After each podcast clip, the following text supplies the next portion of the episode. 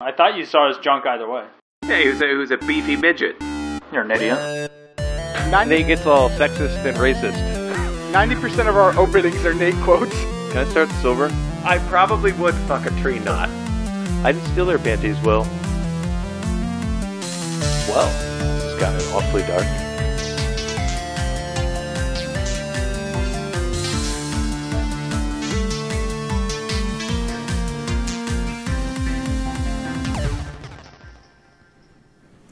Hello and welcome to the Emotive Pixels podcast. I'm your host, Paulie Kroll, and joining me is Will Atkinson. Nate Stevens. Craig Schumann. Brian Pachuki. Today we're going to be talking about Firewatch. So I want to give a brief warning. If you haven't played the game or if you're interested in not having it spoiled, please play it now and then come back and join us for a nice discussion about the game. We'll start off as we do all of our podcasts with a question for the group. A little backward this time, right? Yes.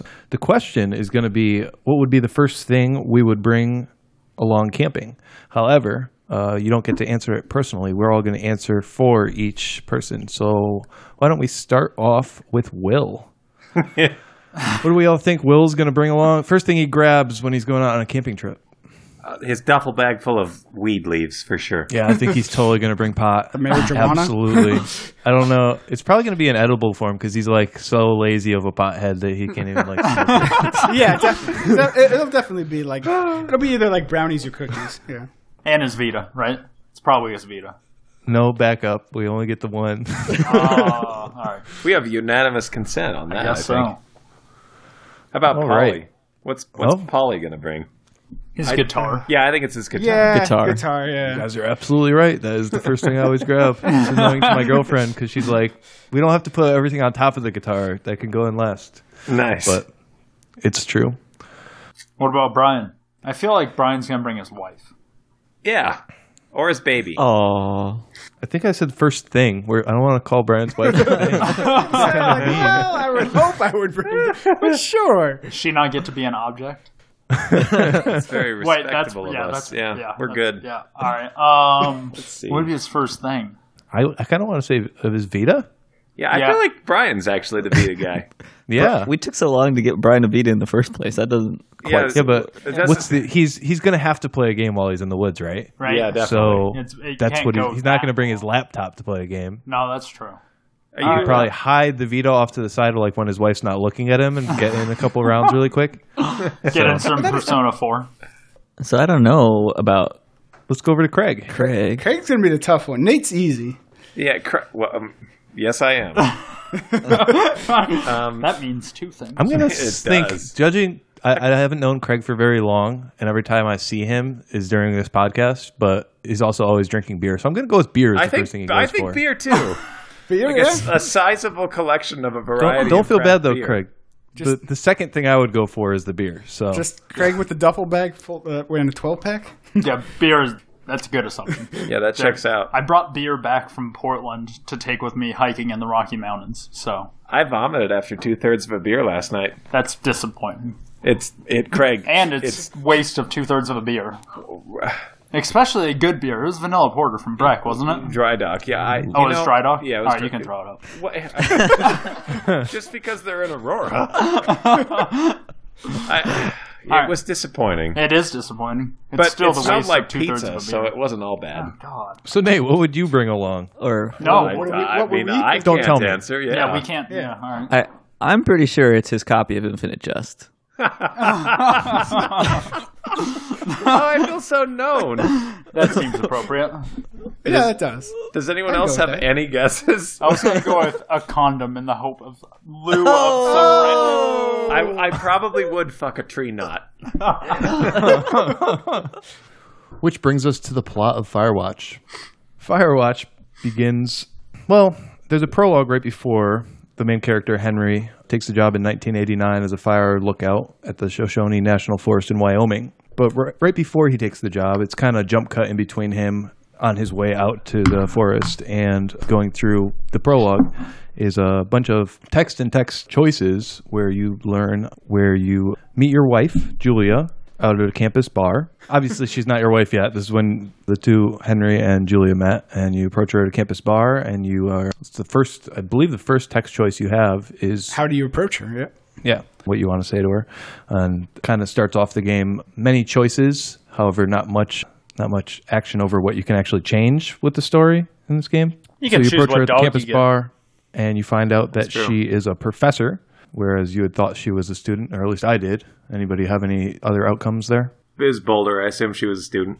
No, I mean, you're No, saying no, she's a professor. She's not a she, if you let her go be a professor on the East Coast and commute back and oh. forth. Oh. No, that's Yeah, way way forward ahead. No, but she's still a professor. You think she's a student. That's that's one of the jokes. He even mentioned it during the game. He's like, he tells Delilah like, oh yeah, when you first meet her, you approach her and ask her. Like, I asked her what her major was. I- the other Oh, option is oh, that's right. Okay, you're going back to that part. All right, my bad. Yeah, and then you get many other choices through text. You learn about their life. It asks you what kind of dog you want to get, what you want to name the dog. Husky. She says that she wants kids and kind of approaches you about that and how you react to that. You guys get jumped, and it's kind of whether or not you attack the person who jumps you or let like kind of scare them away.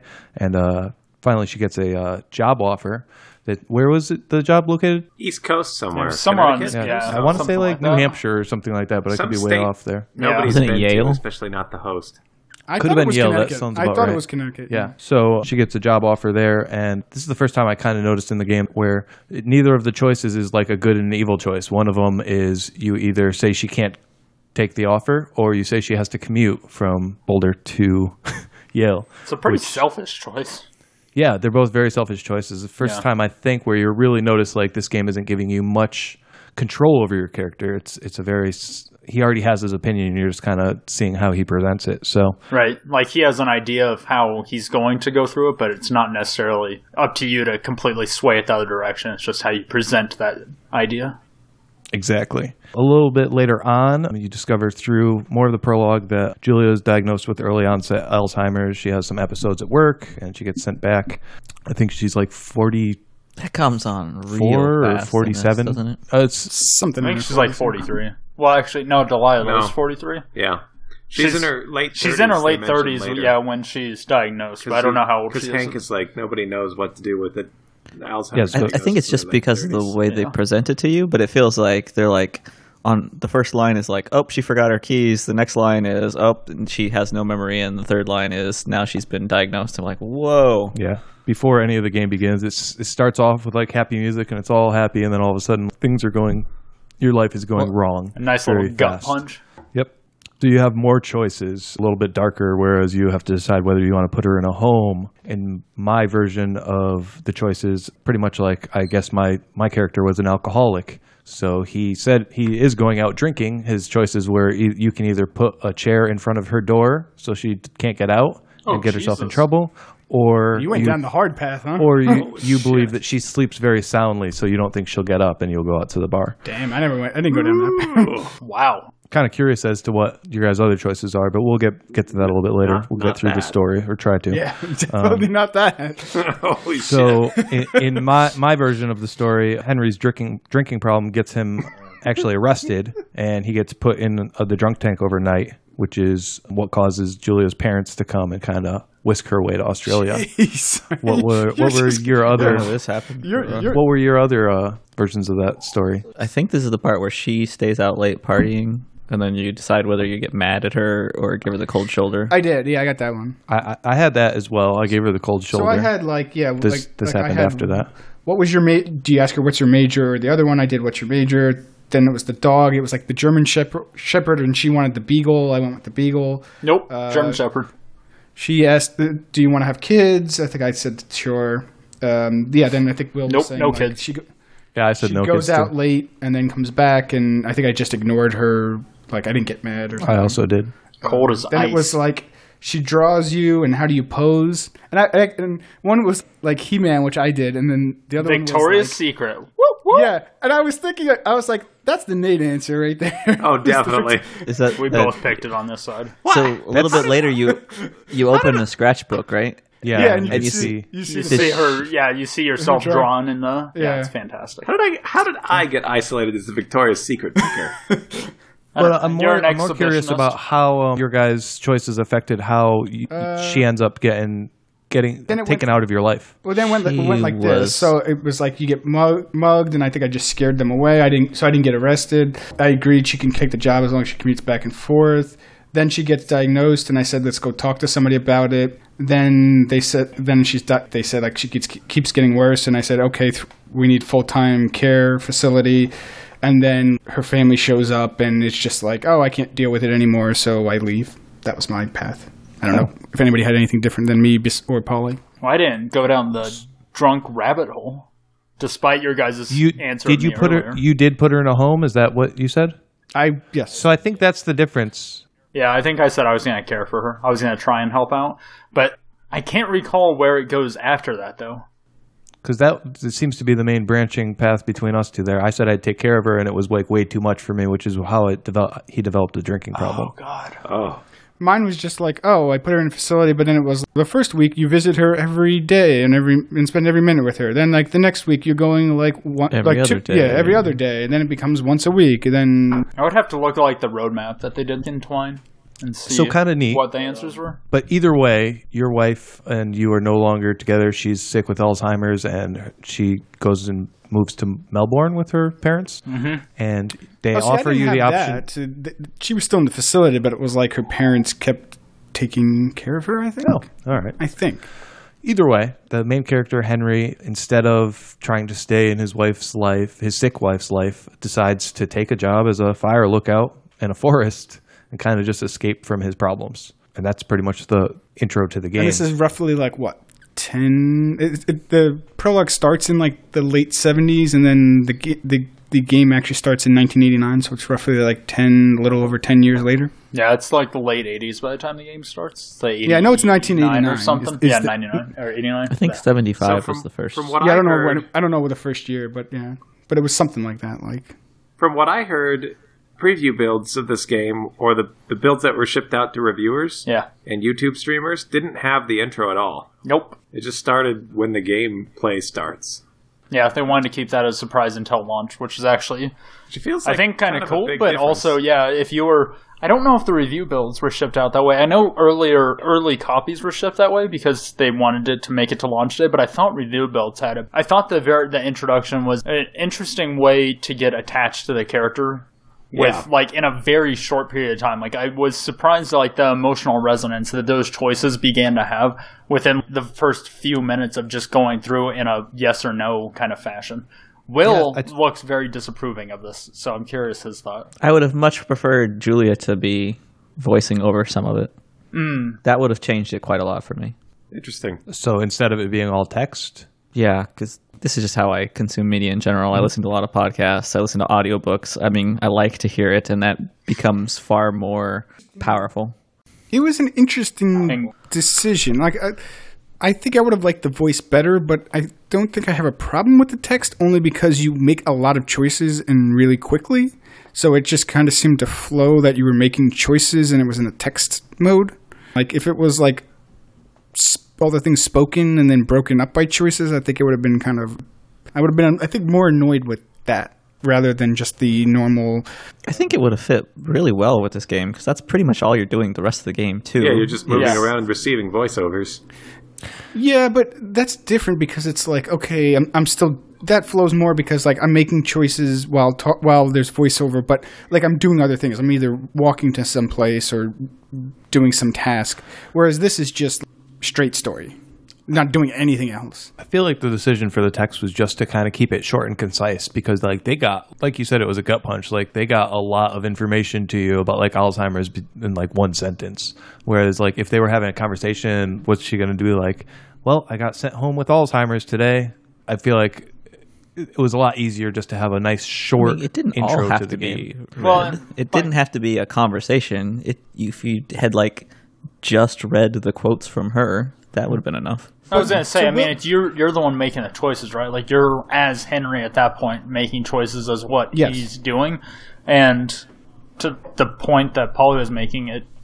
I, I think it put us, it, at least for me, it put in like a recognizable situation where, like, yeah, you can imagine walking up to a girl at a bar and saying hello, and she was like, "Well, you're thinking about that process and like, oh, okay, he's being brave or whatever." And like later in the game, he's like, "No, I was just drunk." But like just moments like that that you can kind of project onto a little bit, and then all of a sudden have it hit you after the fact. They already take a you know kind of the step there. That first thing where you're in the bar, you can hear like glasses clinking. and Yeah, it's such people a they talking at the bar. I mean, I mean, I mean, to Will's point, I do think we're talking about like the gut punch. I think if it was, if we did have the voice, it would have been more of a gut punch because eventually you do hear Jules or Julie. I don't know what what, what the, the her official name is. Um, Julia, yeah, yeah, I, I think he refers to her as Jules at some time. he does. Yeah, nickname. You hear her, her voice, and I think once I heard the voice, it was more real to me. I was like, She was oh, Australian. yeah, but I thought it was and she's really like like it kind of cements more. Oh yeah, you're really this is a, really a person rather than just reading some text, and it put me more immersed in the situation of, okay, yeah, these two are, are married, and she's this, you know, even though it's obviously still in a fake. Yeah, but it, game, it made but- way more of a statement that the only time you heard her voice was your, effectively your dream, your imagination. I thought that was cool.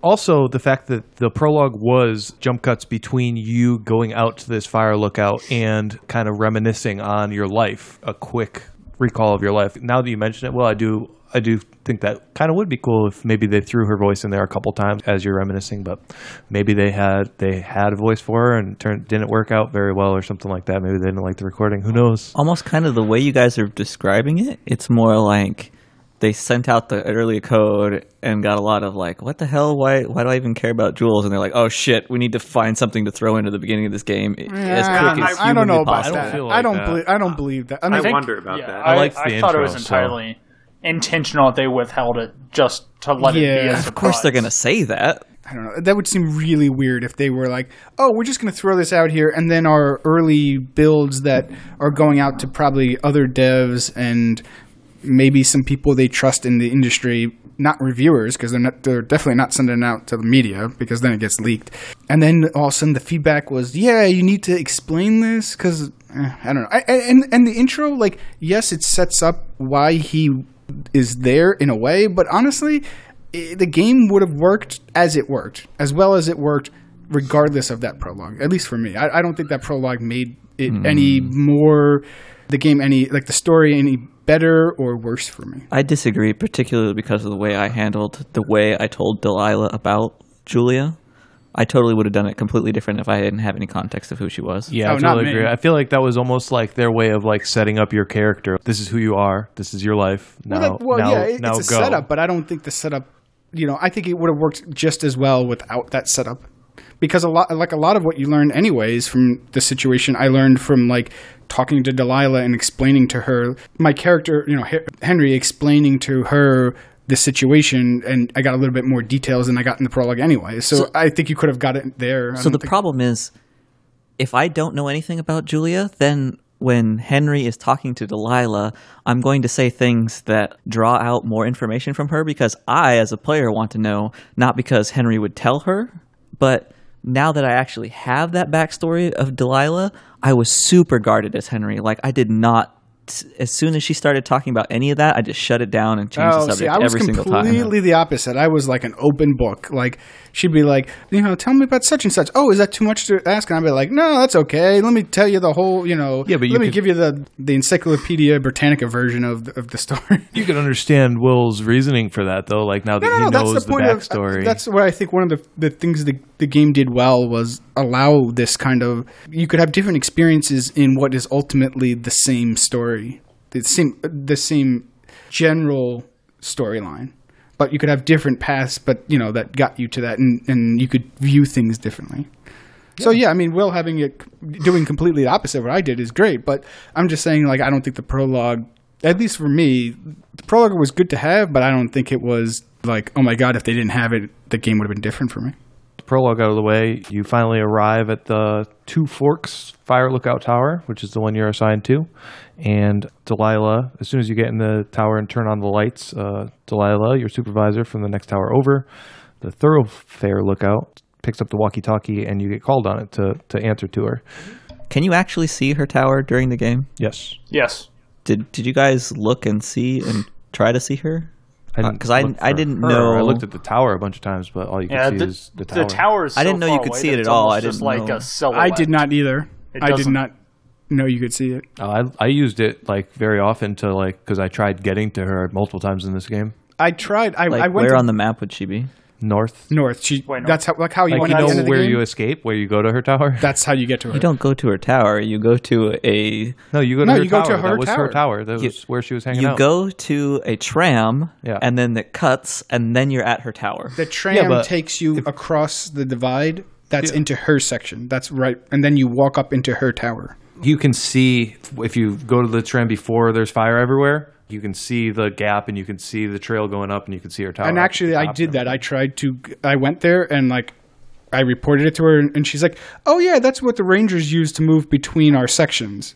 And and like, if you took that, you would get to mine.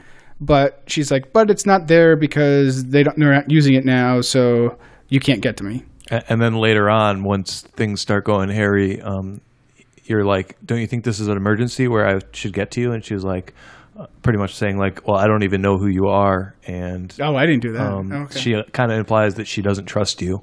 I okay. Yeah. We'll get there in a second, I guess. Yeah, but that's how you get to. Yes, that's how you. And at the But you end, cannot you do see visit her her. at any point in the game. no, I don't think. And if you go up to your tower and like look directly north, you can see it, and like it even pops up on the map and says the name of I can't remember what her tower's name is, but then it says Delilah's says tower. Thoroughfare Tower. That's why. I'm surprised you never saw it because like the first night you get there, like her lights on, and it's like the only thing you can see on the skyline. So like I was looking at it while she was talking to me. I was so focused on yeah, I looking mean, at I all mean, the I didn't books see and her- looking at all. The, I didn't see her tower outside of the end of the game. Oh wow, Oh wow, yeah, So, Even though I tried to visit, like I tried to go up That was to the like- north and like yeah. that was like my main reference point for where I was going. Instead Which of reminds like me, looking at the compass. was which anyone annoying. particularly adept at navigating this game? I wasn't bad. The one, I, I mean, occasionally I would be off, but I was like, considering what I've heard podcasts, how some people just were completely lost. I was like, I wasn't that lost. I, I did pretty well. Just look at the map and know where to go. yeah, but I just kind of like, okay, I'm going this way, and I just means I have to go in that direction, and then just keep going. And they, like any other game, they Yeah, they know, definitely have shuttle set you down corridors, which is interesting and Yeah. nice. But I was, I- I, felt like I looked at the map more often than I should have. Yeah, I didn't like. I didn't like using the map. I thought it was neat, but I didn't re- necessarily like using it. Yeah, I mean, it, So the map was clunky because you had like it brings it up, but then like you had to move your view to like look at it like parts like, Yeah. and you couldn't run when you had the map open, which I I thought was annoying. So So I started using the compass a lot, but then um, once like I started getting my bearings, I would use her lookout tower as a reference point, or lots of times there was smoke from whatever you name the fire, and I would use that to know where. So one quick thing early in the plot, there's a spot where she has a stuck mic and you overhear her talking to somebody about you. I didn't end I up did- pressing her about that. Did anybody else press her about that? I didn't even. Uh, know that Nate happened. did. Yeah, I was like, "Hey, who are you talking to?" And she's like, "Oh, nobody." Yeah, I was gonna say I think I did the same thing too. I was like, oh, I heard you, and she's just like, oh yeah, I was just talking to somebody. Yeah, And she got kind of. dies. She actually got kind of pissed off at Yeah, the way was- Nate was playing. She was like, "Wait, why, why?" And it's very early on, right? That you start overhearing it. So Yeah, she's like, yeah. "Why?" Why do you like that's none of your business? And then afterwards, she like called back and she's like, "Oh, I can understand how that would have sounded a little bit poorly." And I was just talking to one of the rangers about something going on. Oh wow, yeah, she didn't get pissed at me, but that's interesting. Also, on the topic of the map, really quickly, Yeah, according to Craig, you can turn off your location on the map, yeah. so it's just like you're looking at literally a map. So you don't have the red dot showing where you are, and hmm. like the little dots following you, like showing where you've, like where you've cookie been crumbs. recently. Yeah, I, I kind of liked that. I, I was I, I I- liked it too, but it's cool that So I was thinking about how the game would have played if that would have been the default would have been to have it off, and then it would have been like a hint system to turn it on, and then having to be more in the game to actually realize where you are on the map. Like you don't get a dot on it. Like you need to look around and look at the map and be like, all right.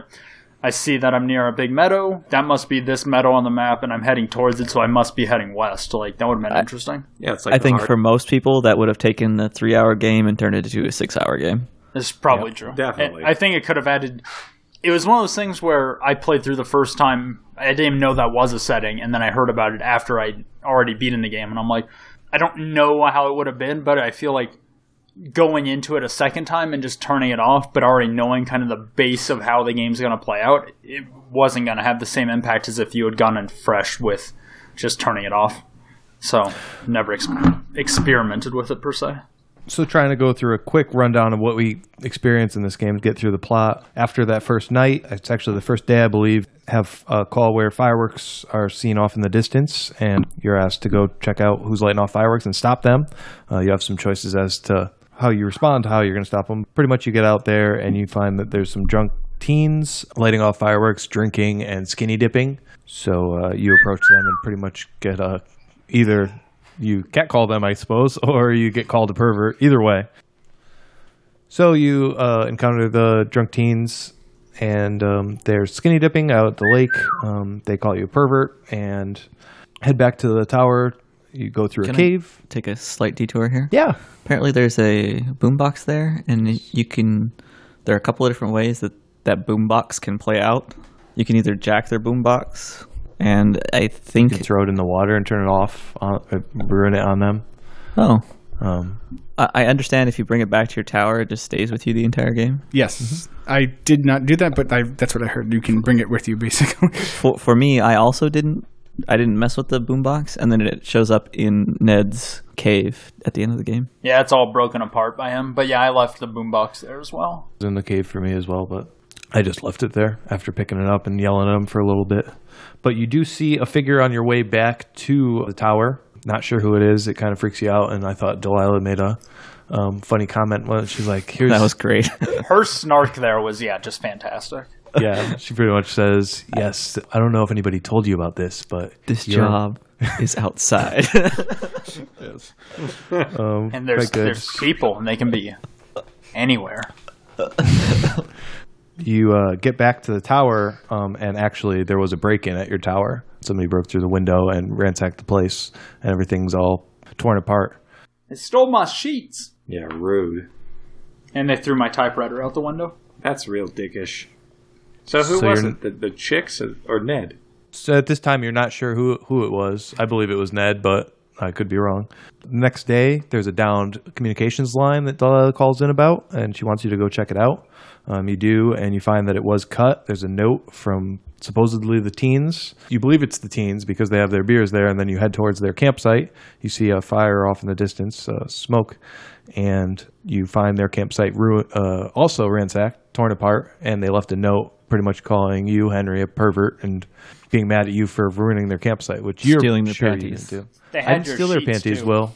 So I don't know. Was that part of the note? Could as you well? steal the, their underwear?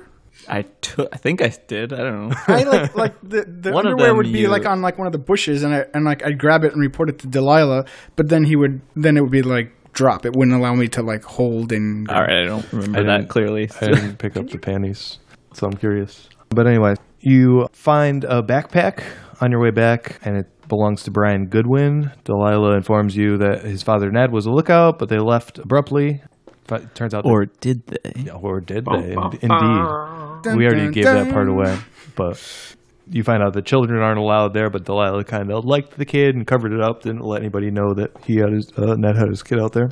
So then the game kind of starts at this point. It starts moving along quite quickly. You jump ahead like 40 days or something like that, um, and you find out that the teens were reported missing, and Henry's probably the last person that ever saw them. Uh, Delilah kind of interrogates you about that a little bit and asks what you want to do.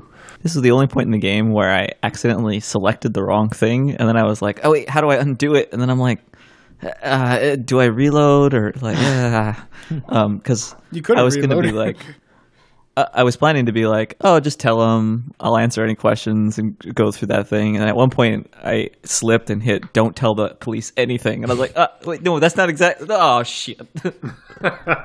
It just slipped out of my mouth. That's not what I meant. I'm kind of curious how that text would have played out because I'm.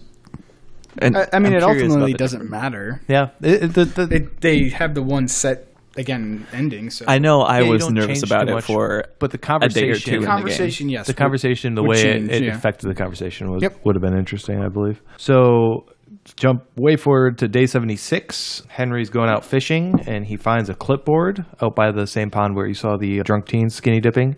And the clipboard pretty much has notes transcribing the conversation between Henry and Delilah, which starts freaking him out. At the top of it, it says that something about Wapiti Meadow, or was it Wapiti Research Lab, something like that. And um, he hears a noise, he finds a walkie talkie, and when he goes and picks it up, he gets knocked out from behind. So this is where the game really starts to take a turn where you're like, something's going on here. Somebody's watching us and attacking us. Somebody's spying on us. There's a lot of conversation between Henry and Delilah, asking her if she knows what's going on. She claims she doesn't. I started getting a little sus- suspicious of Delilah at this point. Me too. Pretty much because the clipboard referenced Wapiti. Um, there's a Wapiti meadow on the map where Delilah suggests you go check out, and if you do, you find that it's fenced off. It's not really a good way to get into it. But eventually, after you go to some other places and find axes and some other things, you uh, are able to break in and you find a bunch of surveillance equipment and a kind of like tent with a lot of questionable things in there. Uh, there's a scanning device. There's files on both of them. Do we have any idea what the scanning device was about? Yes. Yes, we can Uh, go the over that. scanning device is a tracker for tracking collars. You find out later is for the deer that the research site was actually for. Wait, where did that ever come up like explicitly to talk about what the tracking colors were for? You find a deer. Yeah, if- I, which I did not do, but I I, On the I last read this. on the last day, if you go a certain way towards the tower, your device starts beeping, and if you follow the beeps, um, it brings you to a deer that died with the collar on, and you're like, "Oh, that tracking device we found was actually a collar for deer." And once you actually find out about what Ned was doing, you find out that that whole site was actually like an actual legit like forest research lab. They were tracking deers and doing regular uh, research. It wasn't like something that Yeah. Ned created. Yeah, that's interesting. I was gonna say I didn't see the deer on my playthrough, and I didn't see the deer when Nate played through either. That's and I figured it had to be for something like that, but There was There one was on something the work. on the workbench. yeah, that was like part Like, I of the totally didn't even see- Like it was like a block and it like had a curve to it, and like when it's on the the deer, you could see the rest of the collar. And, it's And like, if you oh, look- it makes sense. And he even mentions it too. He's like, "That's what that lab was all for." And if you look at the research, apparently on like in the research station, you know, like if you look when you get to the desk and you see all the notes, his stuff, his notes of you and Delilah is like covering the notes of the actual deer that the, the I think it was like a either a college research thing or something like university or something that they were using about the deer when this was all set up. But I thought they did like the fact that you guys didn't know and are asking. Like I thought they did an excellent job. Like I was sure it was some weird government agency or aliens Military that were doing thing, testing what I on you. Like I was so freaked out when you get first get into that fenced in area and you open up that sign and a bee flies out and stings you. I thought. I don't Didn't know if that happened to any of you guys, but I thought, Yeah, like, happened. oh, I was like sure that they infected me with something or something like that. Like I was super. Oh, I thought that was kind of like a trap that he was like, like whoever was like running this was setting up, and like it was like purposely rigged that if you open it up, it, Yeah, like, I thought the same thing, but I was like way so far ahead that I was going to like X Files where the bees are the you know no I don't want to do too many X Files spoilers. But even just leaving that area, I know Nate was remarking that. Uh, you're like, oh yeah, sure, I'm just gonna be able to walk out of here and walk Yeah. back to my tower. I'm gonna waltz right out. I was yeah, I like, was there's super something that's nervous. gonna happen, and then all of a sudden, no, you just walk back to your tower. I was super nervous because she Delilah kept mentioning you should get out of there, and I was trying Yeah. to like find what I need to find, but at the same time I was like. I actually took the stuff and then went and read it later because I didn't want to like stand there and read it. Even Oh, though I know, even though like my awesome. my gamer brain knows that when you pause the game to read something, that game is paused and nothing's going to happen. Right. It just that's interesting. my paranoia was spiked enough to just like, all right, I have to get out of because here. my Delilah kept saying like, "We need to find out more about what's going on." So I was just digging through everything, and I was staying there, and I'm like, hmm. "Whatever." If the game's either set, like either I'm gonna get caught or I'm gonna make it out. So I was like, "I'll just find everything I can find." That's because my Delilah cared about my well being. Boosh. And my Delilah cared about us not getting arrested. Hey there, Delilah. Oh, Oh, I was hoping that joke wouldn't come up. yep. I was waiting for one person to drop it in there. Of Thanks, course, Will. it's Will. Glad it wasn't me. So That is a um, Nate thing to do. Why wasn't it Nate? you find all this Because it was pop you- culture related. Fist bump. Boom. After uh, you find all this stuff, Delilah, at least in my version of the game, got very angry and she uh, suggests that you guys burn it, burn the. Uh, Burn it all, Burn it all down. down. yep. Yep. In my version, I told her that that's crazy, it could spread and everything like that. Also, um, so I yeah. left. I don't know if there's an option to actually burn it down, but I didn't. No, you can't actually not. burn it down.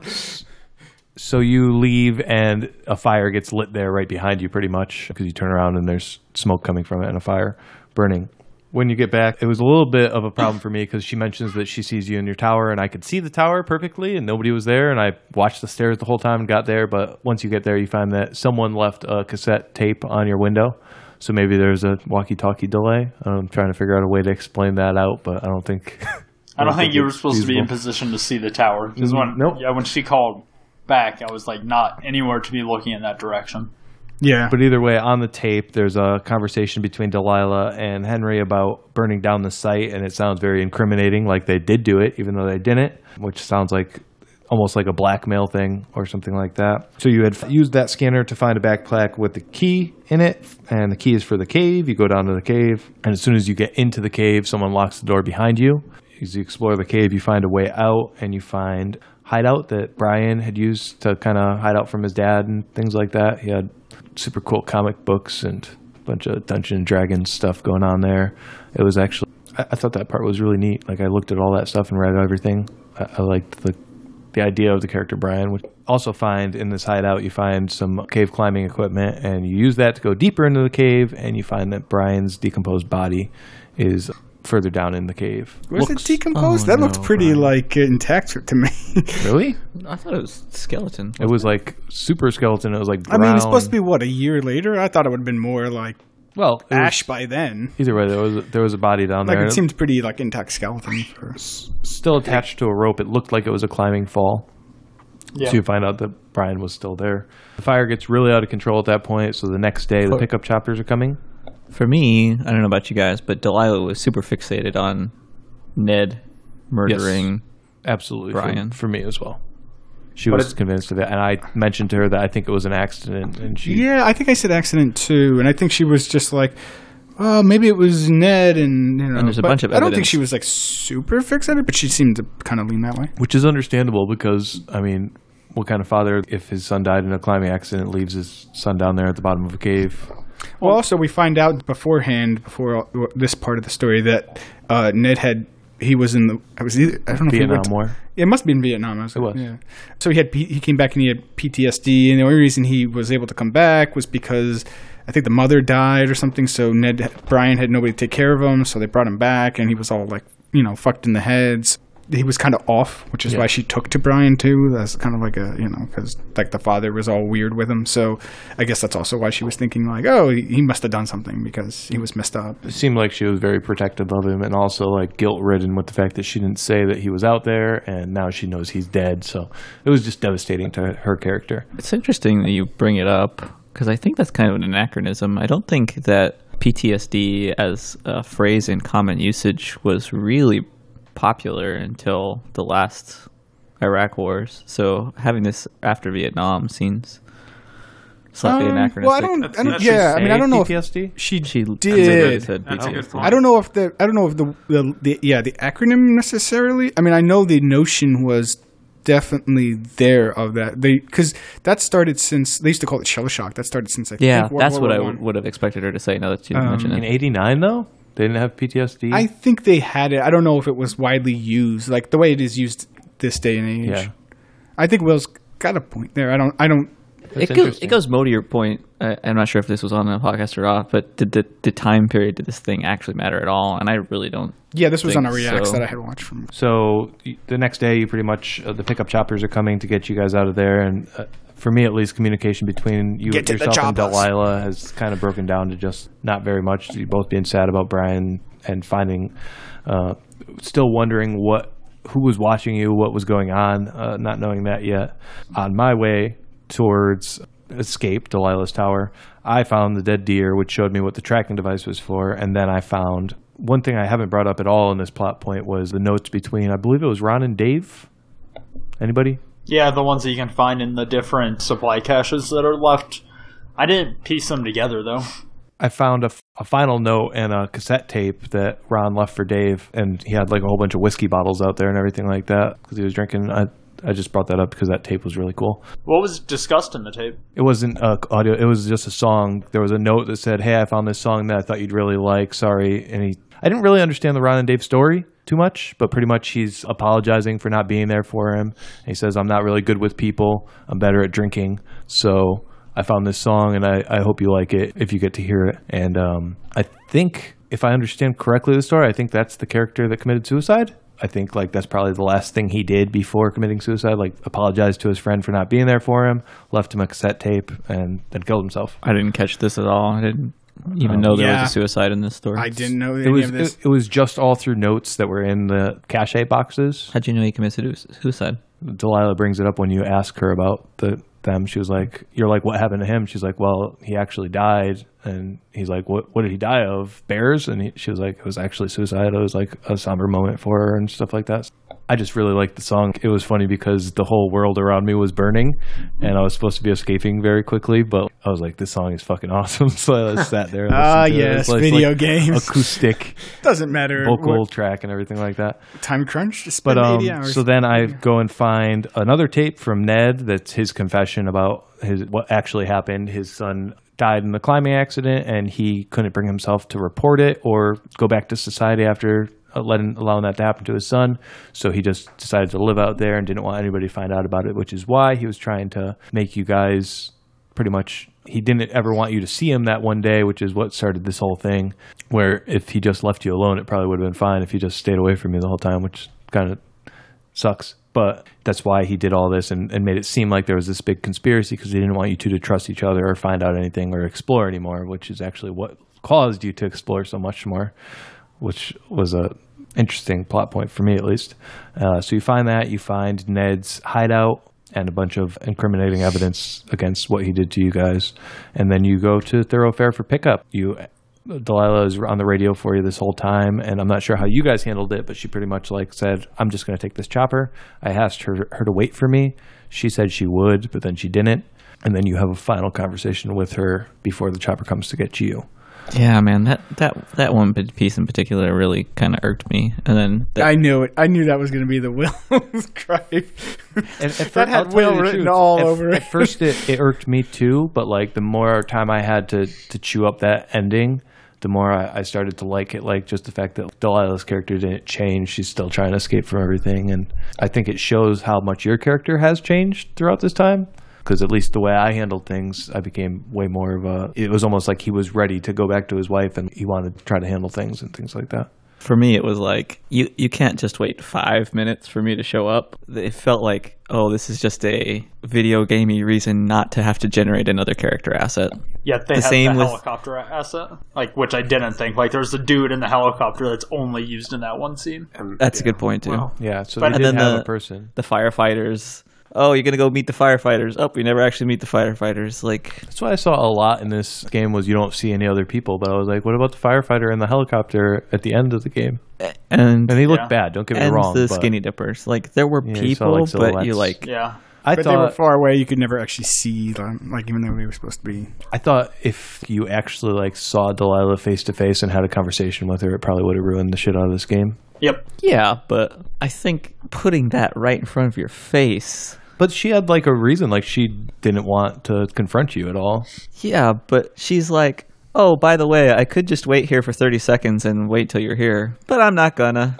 I, I think what like I agree. I like I, I kept hoping that you would meet her at the end, but I kind of understand their thinking of it. wh- Which at least uh, the way I think that they were going is that she's Henry's a a flawed character. He obviously has issues where, like, I guess if you're Polly's path, he's an alcoholic. Even if, if even if he's not an alcoholic, he has a wife who he's always kind of weird with, and they don't always seem like they would go together. And then and then then the wife gets Alzheimer's, and then he does the dick move of he just leaves her and goes off on this um, summer job. And you know that he's a really flawed character. And then you meet Delilah, and she seems like this really put together, really into it person. And then as the game goes on, you see that she's just as flawed Yeah. as Henry is, and I think that's kind of what the, ending was: is that she's flawed and she just couldn't deal like just the way you couldn't deal with a whole bunch of stuff. She couldn't deal with meeting you and and like what it would be like if you two say got together if that was the path you were going down. So I think she kind of just uh, I can't deal with this. I'm just running. That was like so emotional for me because that was she was already in her escape. She's been out here for like a decade Yeah. trying to escape from everything already, and her, pro- her yeah, that's what I problems mean. just followed She- her. Like, yeah, that's what I mean. She's like and this she can't really deal with her flawed problems. character that you find out that she's not put together, and I was she just fine can't with her deal with not things. being there. Like it, Yeah. it seemed right for her character to not be there at that point. And can you imagine, like after you've spent three months talking to someone, and the only way you've talked to them is over an audio? Like I would be excited to try and meet someone, but I'd also be absolutely terrified of meeting them and being like, what if they don't live up to it? What if I don't live up to their expectations? Like Yeah. all of those things built up. And then I think she also knows if she were to stay behind in the relationship that her and Henry had had up to this point and where, at least in my story, where their relationship would have gone from there, I think she recognized that it would have been very problematic for for Henry and that he needs to go and Do continue to fix thing. himself, yeah, and, and go see Julia and that her being there would have not only inhibited her own progress outside of this, but also his. Go ahead, Will. My relationship with her was totally platonic. It had n- Oh. it, it was Yeah, mine was not. it was just Yeah. a friendship. I didn't Like, even try to Curtis, have like- any romantic Yeah, involvement. I with was her, all but about it the kinda romance. Just, it kind of just grew between us. Like, Yeah. I like don't there know. there was no like sexual tension or anything for her to be like, oh, I don't. I mean, That's see, that's where mine went. Is like it started as friends, and then like it just kind of continued to see them bond over that time, and then kind of started to seep into a couple of the conversation where she's like, "Well, and you know, if we saw each other, we'd do." You know, and then he was like, No, what? "Yeah, I, I was like, Well, ask Will, what her happened what. to you? What happened? I think it was day nine or something. It was one of the night ones. I think it was the one where you you named the fire that you guys see, I think it's like and forty then days in, right? and then it cuts off. But like the way the scene ends, it's like, oh, so what would we do if we got together? Yeah. Did you get that? Did you have that line in yours? um, Because it seemed like they were Well, day implying. nine wasn't wasn't that Or whatever that day that it was. was I like know yeah, it's exactly. forty or something. But I think there were platonic ways out of that. But Oh, that's what I was wondering because that seemed to me like that one was like, Like oh, the- hey, what would the only on. one that would have forced me there is like the one she calls up when she's drunk, and for the, most of those, I just didn't answer her. ah. Classic Will.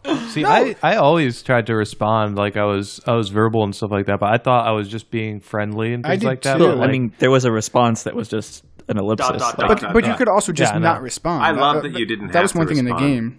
Yeah, Like, there's only at any point. seven times I think you actually have to say something. Everything else you could just literally not talk to her at all. Yeah, someone suggested a playthrough where you never respond, and it just plays out like she's completely insane. Although it's very I, unfulfilling. I think the problem with the story is she still finds out about Ned's camp, so that kind of falls apart.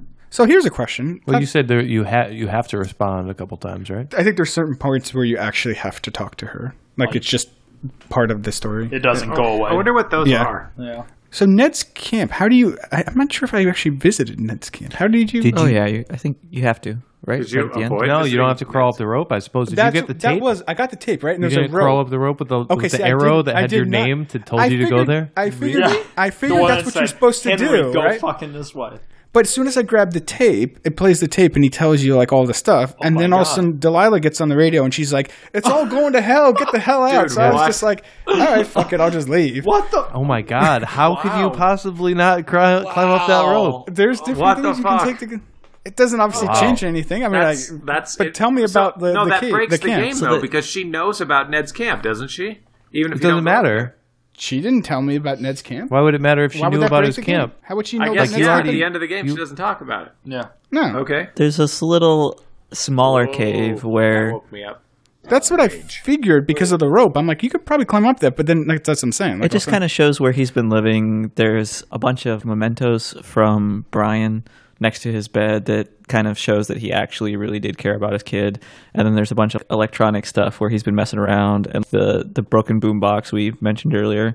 And mm-hmm. then he's got a spot right at the edge of the cave where he can look right at your tower. So he's obviously been looking right at you the entire time. Yeah. Okay, so a bunch of bullshit that didn't really ultimately change anything. There was also wouldn't say there was the, The whole game is the one thing that no, the whole that doesn't game. change. The one thing that Will didn't mention was the thing I thought was most interesting in the cave was the drafts of him drafting up your guys Like personality scores. Yeah. yeah your guys reports that you found in that camp like there was a couple and then he like typed something wrong with the typewriter and he was like oh fuck Oh, that's like he actually types out fuck and stuff like that like i thought that was interesting like it kind of showed him putting together his plan in his head like how he's gonna get out of this mess One of them was signed off as like Sergeant Goddammit or something like that. Yeah. but yeah you go up there and you see where where he's been staying i can't believe you wouldn't climb up a rope with your name on it and an arrow The place is burning down around me. When am I going to sit there and be like, no, I, don't worry about It's the like- forest fire coming to kill me and Like, the smoke. I'm going to go like climb up this rope." the rope exact here. same thing that you said a minute ago. Yeah, yeah, I where know. You were, You were like, you were yeah. like, I got to get out of this base because people are coming, said, even oh, though I, I know, oh, you know, video games. and then you guys you are exactly the opposite. Sometimes like, you you know, I was. it, it's funny because I was scared to climb up the rope, not because of the fire, but I was like, what if he like tries to cut the rope? Because there was that one time in the game where the rope falls and you Yeah. like Yeah. fall. I was like, what if he's like going to kill you? Like that's that would be the easiest way actually to get out of this mess because he obviously like got away with it once. Just hide a body. It's so simple. I, I guess that's kind of dark. so Will's simple. looking at me like I'm some kind Paulie, of like, you have some insider knowledge on this? Do you think he killed his kid? No, I don't think he killed his kid, but I mean, like he got away with it once, as in like nobody knows this kid is dead and and that kind of thing. Maybe he's not a, a murderer, I but he did some fucked up shit to you guys So- anyway. I would think it's an accident, but I'm not completely sold that it's an accident. Like, I don't think it's an open shut accident, like a case of it being an accident. You think it he seemed fucking like killed him? I would gun to my head. I would say it's an accident, but if it, you but didn't it, see the stuff that was Ned's in his cabin, maybe. Yeah. Yep. yeah, yeah, but that does. I mean, I, I, I did see other things where, he, and the tape. He's like, "Oh, I love my Still son," and and then you see the pictures at the, in the credits too, and of course there's the pictures of him and them together, and they're Oh yeah, but I'm from like, the beginning I think- of the camera roll. but I'm like, eh, I don't know. I still kind of like. Yeah, I that, think that it can mean purposely cast doubt on the whole thing. Like it could have been an accident, or he could have had an episode or something like Yeah, that. Yeah, that's what I mean. He He, could- could he have was been in drunk. the head, he could have like. you- yeah. You don't really know. I think that's kind of another. Like I don't think he maybe purposely that- would have gone out to kill the son, but maybe like he yeah maybe he was just having an episode or was drunk and like sees him climbing down on the rope and he's just like oh and he just takes a knife and like you know Although hits the rope, isn't something. cut, you see like when you go into the cave the first time, and you see where the mount is pointed in there, and then you see that it's broken off and like the crack in the rock, and that's when you leave the cave and call back to Delilah, and you're like, I the- need Yeah, better climbing gear. You're like, I true, need to be yeah. able to mount it in there. There's some stuff I can't remember if it was from Brian's point of view or from Ned's point of view, but they were talking about how Brian was really scared of going climbing and he didn't want to. He was afraid of equipment and that was in he tried- Brian's camp because I saw that. He I- tried mailing his uh, or leaving his equipment for a ranger to find, so Yeah. they would mail it Yeah, back to him. you find that he in didn't Brian's camp camp because anymore, the, or didn't want to climb anymore the rest of the year. yeah Yeah. yeah because I found all He that out. he didn't want his dad to, right? No, he didn't want to No, climb. he didn't want to. He didn't want His to, so he was like, hiding. making him. he was like faking that, like, oh, his bag got thrown off, it fell off the ledge, and he can't get to it now, so that like he wouldn't have to climb. I think it was kind of like implied, like his dad was trying to toughen him up and making him like all uh, not into Dungeons and Dragons, but instead mountain climbing. Right, make him survive for himself in the wilderness. Yeah, Make him a real but, um, man. What was it? Something in wyverns? Oh, dragons and wyverns, right? no. wizards Yeah, and wyverns. Wizards and wyverns. Yep. Yeah, But um, I think this this is one part of the game where I think they could have really like hit it out of the park, and um, I I can understand why they wouldn't do it, but like for me, what would have been real interesting because I started started thinking about that whole question: is did he kill his son or not? Um, where where's the doubt in that? And what would happen if you guys like s- saw him and had a choice whether you, I don't know, attack him or let him go or something like that? Oh, where Like- you're like, hey, there's a helicopter coming, come with me. Yeah, like they they totally could have had that option. Whereas if you think he killed him, would you would you actually save him, or would you just leave him to burn or something like that? And I think that would have been like a really like huge plot point for him. And I don't know why they wouldn't have tried to go down that road, or if they just wanted to leave it open, where who knows if he killed his son or not. Because um, there are no character models in this game. There is, there's one. Dun, dun, dun. And it could have just been a shadow too at the bottom of a cliff. Like, hey, there's a chopper coming. Come with me. You know. Uh, I would have been much better with the whole Delilah thing if they're like, "Oh, it's a two-seater chopper. I have to go first, and then we'll get you." And then I'd be like, "Okay, that's a fine reason not to see me." But the whole, "I can't wait five seconds for you," like, It's, al- it's also, I mean, this is a small studio. It's also possible like they really couldn't afford to have multiple character models in it. Is that like a problem? oh yeah, I just you? don't buy the like No, that. Like I, I'm, I'm a fan of the fact that it's a small studio and they didn't have a big budget, but they came out with a big game. I Yeah, I just don't buy that at all. Like I think it was, I think it was very intentional of them to not have. I her think there. so, that's too, yeah. Integral to the story they were telling. I've I don't seen a think it- lot I mean, of they did the, the, whole helicopter. Like they did the whole saying, helicopter with the guy in there that reaches out to grab your hand and pull you in. If they had enough that they could do that, they could have just made her. If they really wanted, I think it was intentionally that you did not meet her. I, I just I've seen a lot of it on the inter- internet, so I want to address it like this feeling that like oh they just skimped out on the budget for this, um, and I don't feel like it's an evil thing. Like I feel like it's a small team, and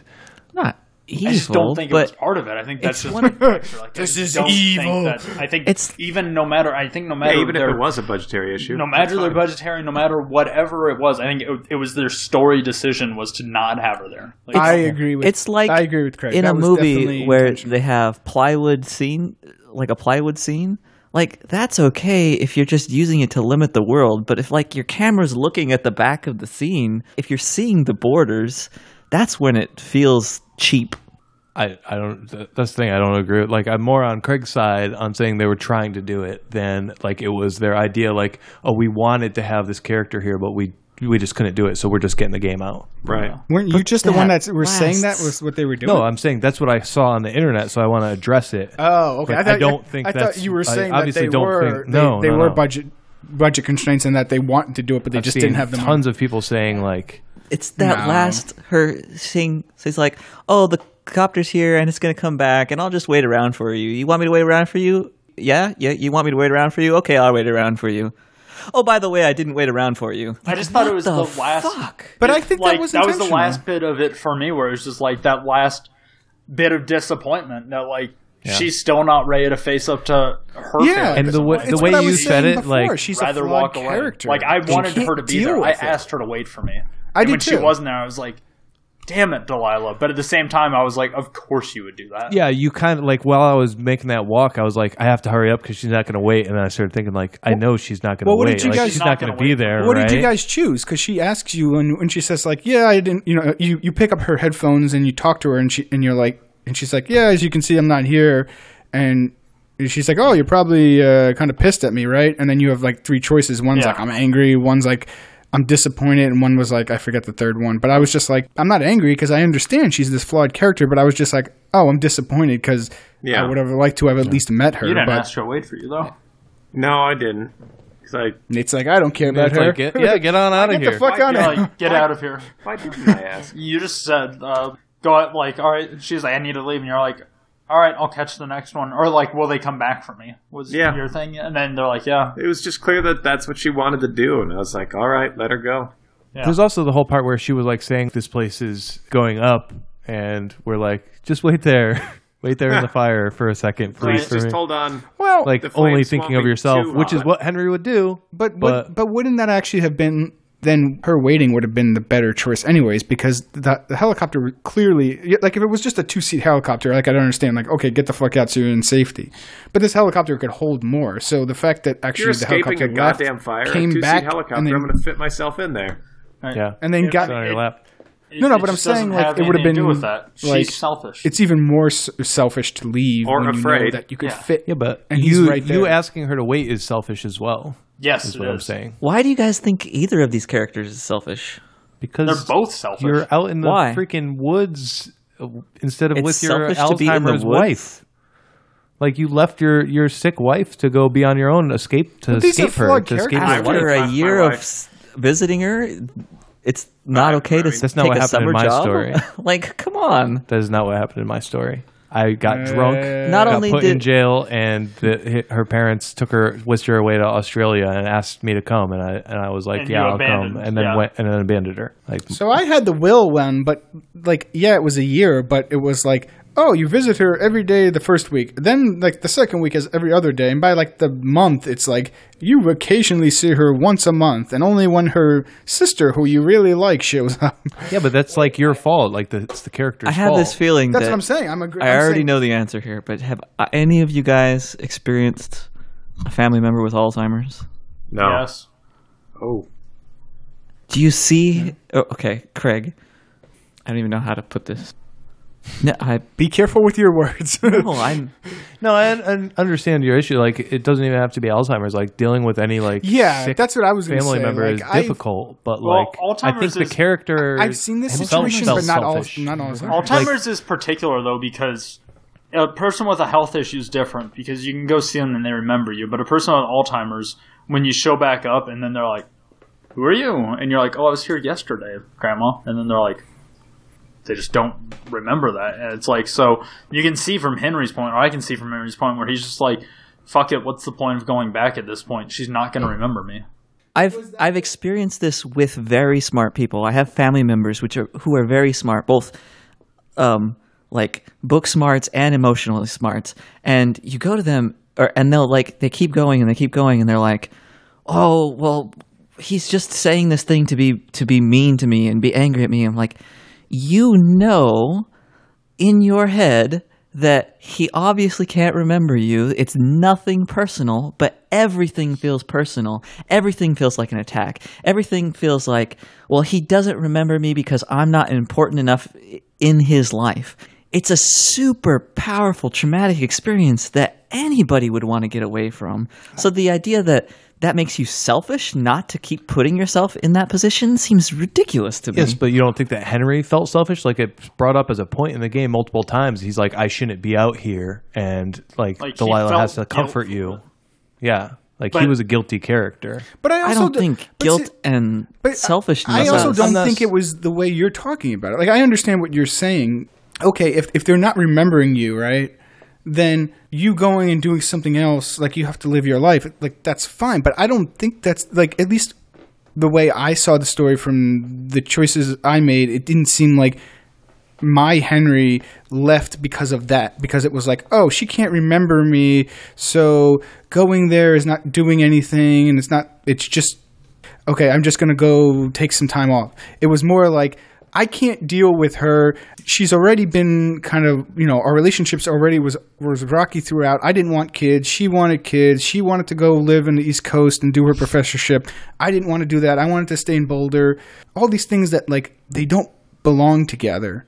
And then it was like here's this thing where she's now this pain on me because I have to keep doing this and I don't want to do this, so I'm just going to go leave. That's self, that's where it seemed selfish to me. That's how my Henry was. I understand what you're coming from, but I don't think that would at least my Henry had that situation. I think it was a different situation. and, and I understand. Like I, I feel like they did that on purpose. They made the characters. They felt like they were there for the wrong reasons. Both Delilah and Henry. yeah, that's what I got too. Like I don't think you were I supposed to feel that. like they were like doing a good thing or anything like that. I felt like they were both running away, like into a very solitary thing, so they wanted. Yeah, to yep.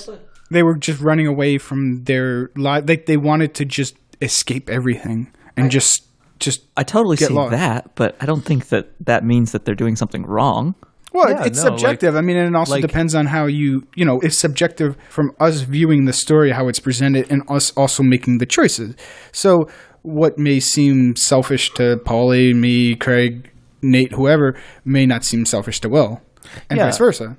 I- I'm not saying Which I think is a good thing. It's the wrong choice. part of the I'm game? saying the characters How feel you- selfish. The characters feel guilty. If you're in a bad situation, whether it's dealing with a, a sick family member or a bad relationship or whatever it is, it's not always a bad thing to get out of it, but you can still feel bad about it. How would you Um, divorce someone with Alzheimer's? Like, don't you have to get consent? Well, you'd have You don't have of to. They don't remember but- that they married you. Yeah, you'd probably have a family member that taken over power of attorney for them, Man, that would be depressing. and then they would sign on their behalf. Ugh. Well, this has gotten awfully dark. you don't need to. All right, so back. We're good. All right, so back from our break, we're going to talk about bright, shiny things like Easter eggs we found in this game. Craig, did you have anything that you uh, discovered? I did. Y- yes, yes, yes, we did. Nate, why don't you? Uh, you take Okay, this one, Nate. dick? Uh, I Craig, get I, the mean, credit Nate. for this. yeah. I get the credit for this. I was flying through and I opened one of the cash boxes, and all of a sudden I see a dumb big sweating shirt that says University of Eastern Colorado, and I think to myself, I live in Colorado. I think it said Eastern Colorado University. Did you just Okay, fucking well- say sweating But- shirt? State system or not? Yeah, it's a sweating shirt. And I think to myself, I live in Colorado. There's nothing in Eastern Colorado. you Colorado. barely live in Colorado. This does- Awkward. anyway, Eastern Um, Colorado University. there is no Eastern Colorado University, which set off my suspicions because I was like, I remember another game in which that was referenced, and I was like, is that a Last of Us reference? I think to myself, but I'm too self conscious to bring it up. And then Hank says, University of Eastern Colorado. I think it was Eastern Colorado University.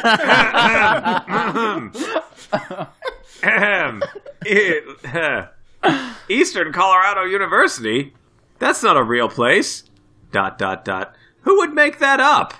And I was like, oh my god, it is a Last of Us reference. And that was an Easter egg, I felt. that was a good Easter egg. There's one other Easter egg that I also enjoyed quite a bit. Was it the cabin?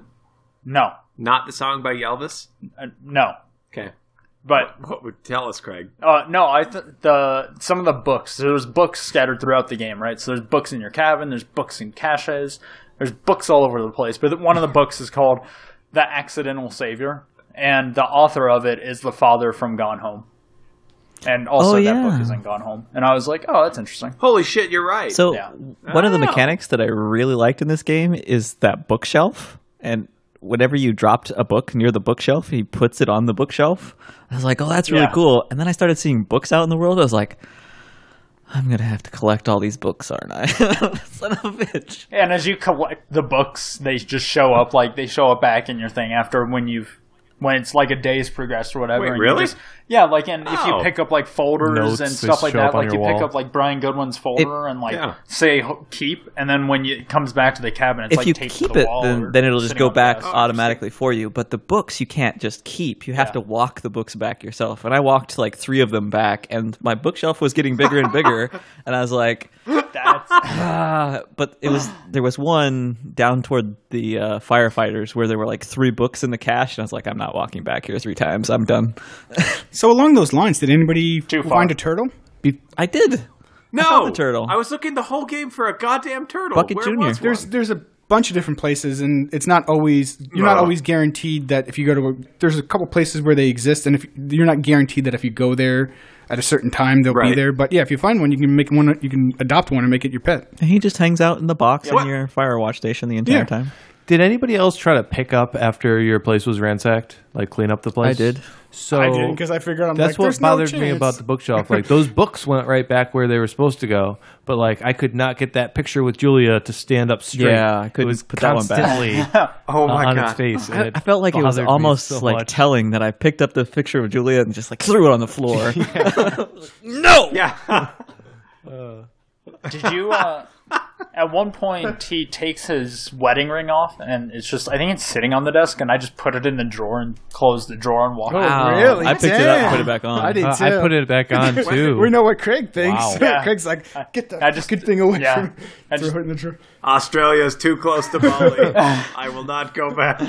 I ended up putting it on before I left, though, which I felt was really bad. I was like, "Great, I'm going to meet Delilah, and I'm going to put my wedding ring back on." I was like, I don't even remember putting it in the drawer. That's wow, man. No, you didn't. You put it back on. Yeah, you don't have to. don't You just picked it up that. and yeah, put it back on. I was Wow. like, all right. I quote Grand Theft Auto. Wow, man. That You, was you did say cabin though. Um, are you talking about that one cabin where it's like a burnt out cabin? You can ask Delilah about it, and she says, "I don't, I don't know anything about the cabin." Did anybody go in there? No, I just I just heard you mention cabin, and I was bringing it up. yeah, so I have no idea where that cabin is that you're referencing. You're not talking about like the lean-tos. Is it a by the, cabin the in the scout woods? camp. Yeah, Right? no, it's a cabin in the woods. Oh, okay. No, no. Um, it was just Nice. It was out Great movie. in be. I've It was like seen halfway. it's a great movie. It was halfway up the like north path to Delilah's tower, the escape point. Um, but it was like it was a super ominous looking cabin, and as soon as you try to open the door, it falls in, and you can go down in there. And I don't know. I kept expecting the story to go back there, but it was just like some kind of red herring. There was there was Well, nothing to kinda it. Yeah, I think it might have had something to do with the the uh, notorious Ron and Dave story that nobody knows what happened. Yeah, that might be true too. I feel like there's more stuff in the world of this game, but the game allows you and puts enough like signposts up on where you should be going that exploring it uh, in the way that Polly seemed to have is something you have to go out of your way to do. Like it doesn't present yourself with like a bunch of necessarily just like free time where it's like well you're gonna be able to just go hiking for a little bit. It's just like you you have to spend you just kind of you go through the story portion of it and going off the beaten path is something you have to like consciously and actively pursue. So I like how Yeah. they used a couple of different devices to kind of narrow in where you're supposed to be at any one point in the type, time of the game. There's one Yeah. point in the game where you like come up across a path, but it's covered in in uh, like bushes or something. And he's like, "Oh, I guess I'll have to clear this off at some point. I guess you can add landscaper to my ever-growing list of things that I'm supposed to be doing out here." but that brings had me my other thought was, what the hell was he doing out there? Being a fire. Yeah, so you, if there's a fire, you point at the fire, and somebody else goes and fights it for you. If there's if the wires are out, you go and you find where the wires out, and then somebody else goes out and finds it, f- does it for you. You uh, come across a guy who's being an asshole. You point out the guy being an asshole, and then you send the Mountie out to go. And it's like, what the fuck are you doing out here? Well, Will, if it makes you feel any better, Craig was so inspired by this game for his own personal career journey that he went out and researched this job. And it does not exist anymore. Not really. Craig, would you like to describe how this job functions today? Uh, with webcams mounted to old Firewatch locations. Sounds about right. And one dude just sitting watching them all. Yep. Sounds like it would it'd From probably just be cheaper to pay somebody to hang around in a cabin looking for stuff than actually doing stuff. Then actually uh, handling like making sure computers and whatnot are up. Oh. That's why when when he started mess with them. uh, repairing the, the repairing the window, Yeah, right? the I was like, oh, so he's just going Oh. to put these boards up, and somebody else is going to come and repair this window. like nobody uses shit. At least he put the boards up, like, and he had to go find nails. Like, I mean, he was really putting himself out there for that one. That was pretty uh, pretty difficult to find those boards, I will So I was say. curious. You had to walk We down. found you, found mean- a camera mean in the the boards game. that are just laying against the the tower. Yeah. I'm like, they couldn't have at I- least put them somewhere else. Like, why is there just boards randomly laying against the tower? so you found a camera in the game, and I was curious what you guys all took pictures of. I like My because- dick. because is there a way to do that? You can see his dick at one point in this game. So you You what- do see his dick at one point. What? Where? Yeah. When?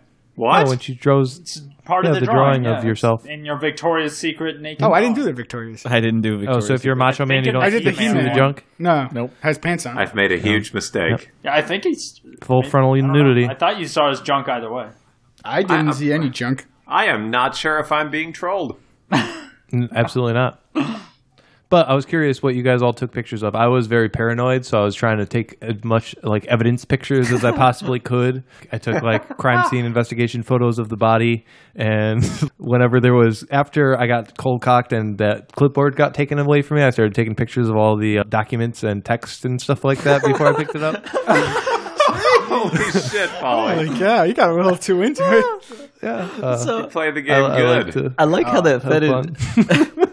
I totally forgot about the camera until like at the very part end where sh- where you're in Ned's thing, and she's like, "You got to get out of there." I, I guess if you want to keep looking at this shit, just take some pictures and get out of there. I was like, "Oh, I guess I could take some pictures here."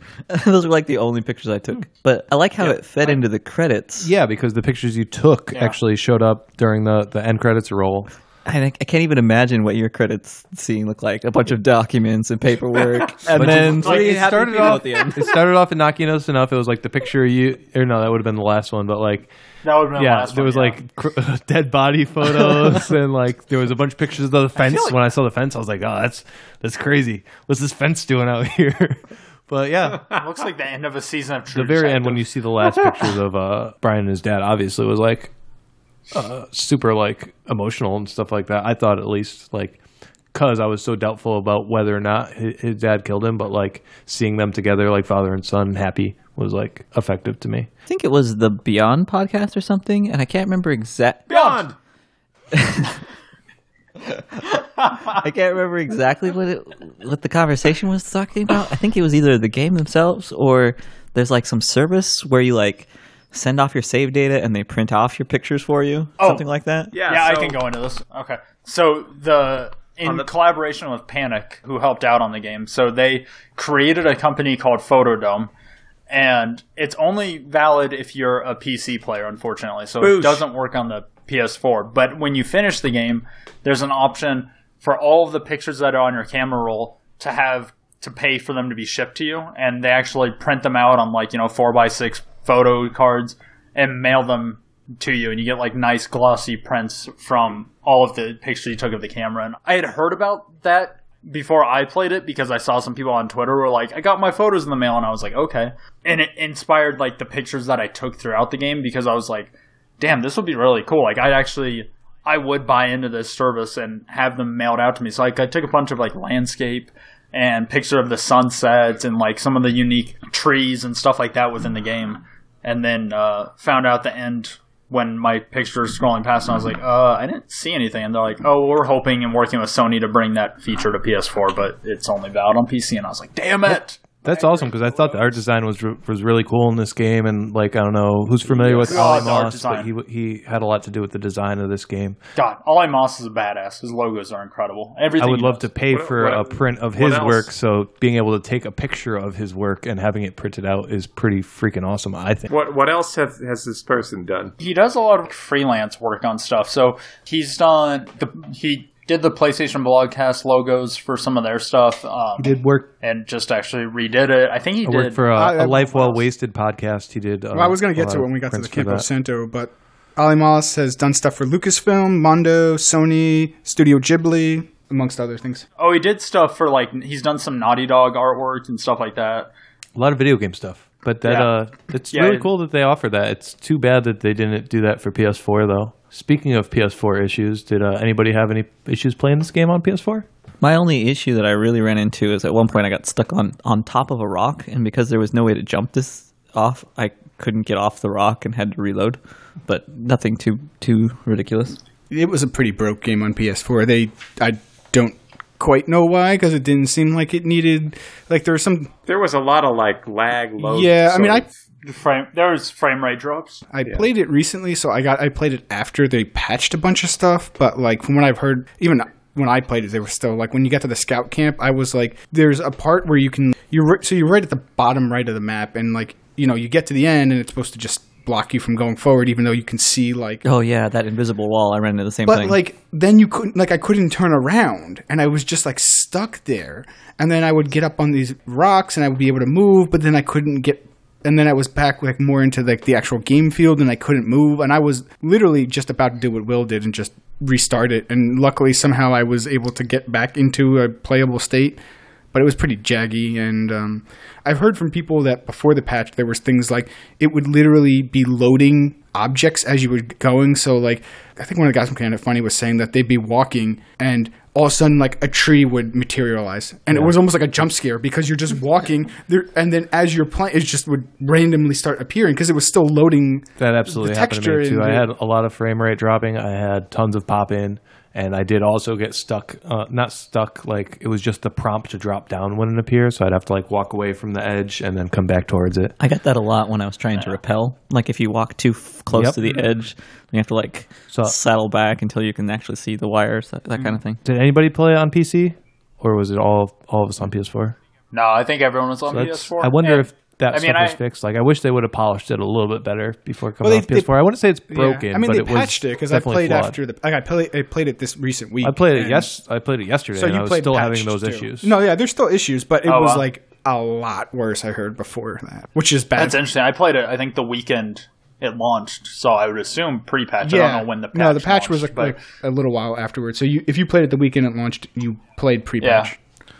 my the troubles that I had were um, it was mainly frame rate and then just it being sensitive to where that button press is when you're looking at it. But it never got while it would take me out of the moment for like a split second, and I'm like, all right, that's a little annoying.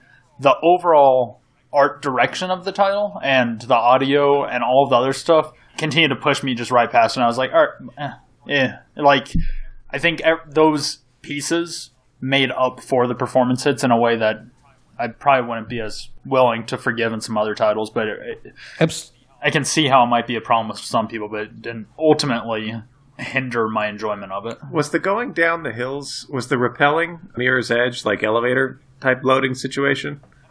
I don't think they're. I, don't think I don't so. know I don't think where they I were loading do in not the think so. Yeah. It did not seem they think were so loading either, anything as you were have been. repelling because you could literally around, stop yeah. and like yeah do things. I thought it was a really cool cool look. Like it was kind of like uh, it's hard It's to like explain. almost cell shaded, like, kind like of. cartoonish. Yeah, it definitely has like close. the look to the whole game was very cell realistic. Like it's it's not fully cell shaded, but it's not realistic either. So it's like a kind of an in between, like bubbly. Almost looks like a surrealist, like But- a, like a watercolor. yeah, I mean there was a lot of things that like aspect of it. Yeah, I think the best way to describe the art style would be to look at the game's portrayal of you as Yeah, Hank. Like Yeah. having him be like That, a, that that sums it all a up. fat, like kind of middle aged guy. I thought that was kind of. I didn't expect your main character to be like that. You know? Well, that actually kind of more so than the climbing of the rocks, which I was like, okay, whatever. it- it- That's what this game is. But repelling down the side on these ropes, I'm like, how does this guy who's supposed to, who in all the pictures looks like he's like overweight and not Pretty beefy, not like yeah. a like a hiker, you know, like he, seem, he doesn't seem like he's very. I don't know. I don't think he was like. I was like, I'm surprised he he, was just doesn't out of fall shape. I don't more think he was like fat. Like he was like just like not like your regular video game protagonist. Just like a heavy set Yeah. dude. yeah, It's like I'm surprised sure. these anchors are holding him that well. rude. he was actually four foot two. what? Yeah, he was a, he was a beefy midget. Speaking of rude, Guys, come on. You did touch on the sound uh, really keeping you in the game, though, Craig. Uh, I thought the sound the sound in Ooh. this game was awesome. I thought the music was great. I thought the voice Did voiceovers. the music remind you of any other game? trying to think what this music would remind me of. It should have. Yeah, it definitely has. It's things got that strong. may have, It's got strong vibes of it and authorial connect connections. and it may even reference another title that there was an Easter egg referencing. Oh my god! Hint, hint, hint. You- You're talking. Gone home? Anyone? Gone? Gone? Home. Oh, is that who Yeah, did the soundtrack you- for this game? Chris Remo, Uh-huh. yeah, same guy. I did not know that. I personally, well, especially in the back half of the game, was like, "Oh my god, gone home! Oh my god, gone home!" And then I realized it was the music. And then I was like, "Hey, Craig, who did the soundtrack?" And then he said, "Chris Remo," and I was like, "Boosh!" But I thought even the ambient sounds, like just the music, I don't exactly know how they timed it with your character as you're like hiking through the woods, but it seemed to swell at just like the right points where Yes. like you'd be going around and then you would get a more specific piece that would present itself and start playing in the background. And I'm like, oh man, Yeah, feelings, power- powerful. emotion. Um, when the Yeah. music was Yeah, I think he introduced. he does, especially when you're in Ned's den. There, and when you're approaching like the research facility, it's just like this slightly more dramatic. Ned's den is whatever the word is for words that are mirrored. Oh, it's a Palindrome. yep Palindrome. Thank you. Thanks. Yeah, that, that swelled in a way that really reminded me of Gone Home towards the end of the game when you realize what's going on.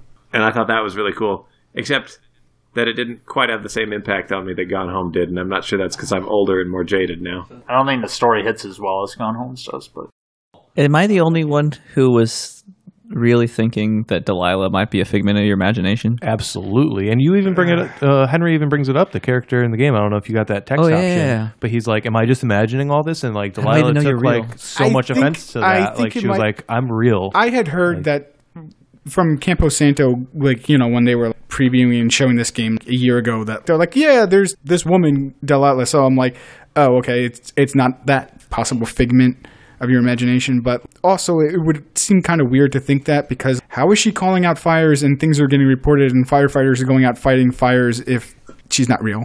because firefighters can come to fires whether or not somebody tells you. yeah, but you you're about out in it. the middle of woods. Nobody's going to see it. I've got somebody three great So books for you to thing- read, and I'm not going to mention any of their names right now. I don't know if you guys had the same thing, but there were like a couple of conversations where you're in the tower talking to Delilah, and you don't actually have anything you're supposed to do, and so you're just kind of like Yeah. wandering or, or you know like looking around doing whatever you want to do. Some of that really drove me crazy because i'm like well, how do i end this day? What do i do? What am i supposed to do? Why am i just sitting here? And i'm just sitting here I, it's it's just such a like a, a it's just such a like a will. Like they, they that? needed, I need a they needed purpose. to give you a mission what is that? objective. Is that kind of what you're saying? I need to check Yeah, off my he- next he didn't have, objective. Because I never really felt that. Like I would, I would constantly like when there wasn't a radio conversation going on, I would check out things in the tower or do something else. Like I never felt really like it was just standing around. i would be like looking at something reading a book and then it'd be like all right four days later i'm like what Oh, so did the I was so did you like or did you not like the fact that it would jump ahead possibly wildly different time periods like you would go from like day 9 i think to like 45 I liked it. I I liked it in that it was a good, quick way to tell the story and keep you on track and keep you going forward.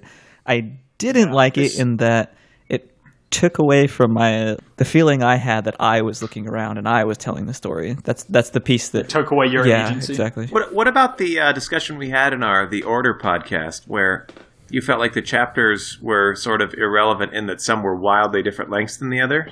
Did you feel any that same level of upsetness with day eighty eight? Still have no idea how far I'm progressing. There was no day 88.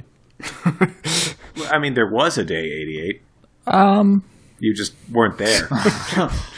one day could be you know 20 minutes I didn't gameplay. mind I that. I I definitely felt as lost as I did in the Order podcast. I just I think it was that I knew going in that this is a really short experience that I didn't need a kind of a concrete mechanism to keep track of where I was.